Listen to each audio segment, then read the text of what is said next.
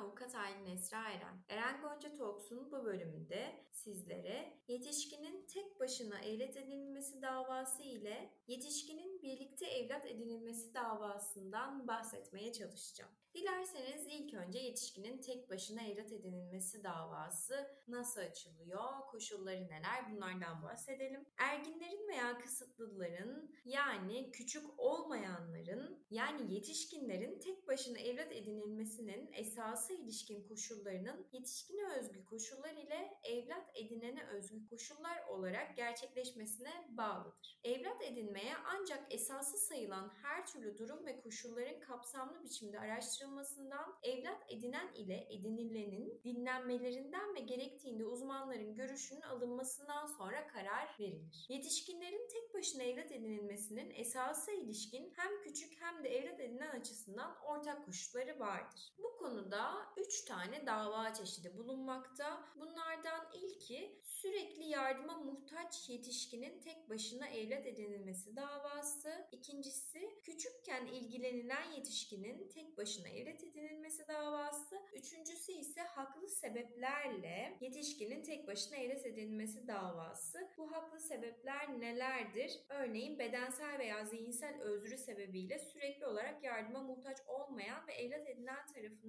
küçükken bakılıp gözetilmemiş ve eğitilmemiş olan ergin veya kısıtlının da koşulları varsa evlat edilmesi mümkündür demekte. Yetişkinin tek başına evlat edilmesi davası hakkında Yargıtay 2. Hukuk Dairesi'nin ve Yargıtay 18. Hukuk Dairesi'nin bir takım emsal niteliğinde kararları bulunmakta. Bu kararlara göz gezdirmek gerekirse bir kararda şöyle der. Gerektiğinde uzman görüşü alınmalıdır. Dava ergin kişilerin evlat edinilme sistemine ilişkindir. Yukarıda gösterilen yasal düzenlemeler dikkate alındığında mahkemece davacı ile davalı Aysun arasında yaş farkının 18'den az olduğu gözetilmeden ve diğer davalar yönünden ergin kişilerin evlat edinilmesine ilişkin koşulların evlat edinme davası sırasında gerçekleşip gerçekleşmediği konusunda Türk Medeni Kanunu'nun 316. maddesi gereğince kapsamlı bir araştırma yapılmadan davacının çocuğu mihriban dinlenip açık muvaffakatinin bulunup bulunmadığı tespit edilmeden ve gerektiğinde uzman görüşü alınıp değerlendirilmeden eksik inceleme ile davanın kabulüne karar verilmesi doğru görünmemiştir demiştir. Yargıtay 2. Hukuk Dairesi'nin vermiş olduğu bir diğer kararda ise şöyle diyor. Davacı Haluk Emre'nin 18.08.2008 tarihinde açtığı davada eşi Bircan Emre'nin ilk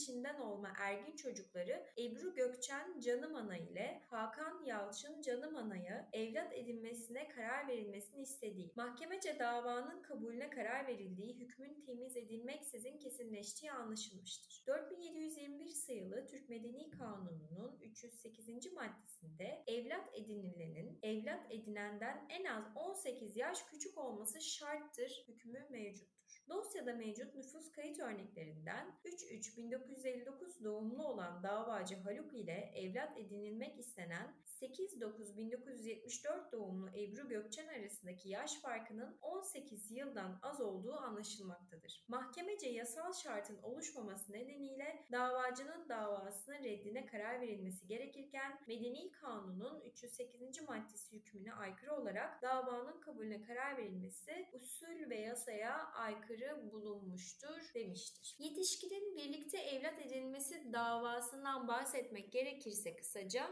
bu davanın da bir takım koşulları, şartları bulunmakta elbette. Yetişkinlerin birlikte evlat edinilmesinin esası ilişkin koşullarının yetişkine özgü koşullar ile evlat edinene özgü koşulları vardır der Türk Medeni Kanunu 313. madde. Evlat edinmeye ancak esası sayılan her türlü durum ve koşulların kapsamlı biçimde araştırılmasından evlat edinen ile edinilenin dinlenmelerinden ve gerektiğinde uzmanların görüşünün alınmasından sonra karar verilir. Yetişkinlerin birlikte evlat edinmesinin esası ilişkin hem yetişkin hem de evlat edinen açısından ortak koşulları bulunmaktadır. Burada üç tane dava çeşidi bulunmakta. Birincisi sürekli yardıma muhtaç yetişkinin birlikte evlat edinilmesi davası. İkincisi küçükken ilgilenilen yetişkinin birlikte evlat edinilmesi davası. Üçüncüsü ise haklı sebeplerle yetişkinin birlikte evlat edinmesi davasıdır. Yargıtay 2. Hukuk Dairesi'nin bu konuda vermiş olduğu emsal niteliğinde bir takım kararlar bulunmaktadır. Bu kararlar kuktarlardan birinde şöyle diyor. Evlat edinmeye ancak evlat edinenin dinlenmesinden sonra karar verilir. Evlat edinmeye ancak esaslı sayılan her türlü durum ve koşulların kapsamlı biçimde araştırılmasından, evlat edinen ile edinilenin dinlenmelerinden ve gerektiğinde uzmanların görüşünün alınmasından sonra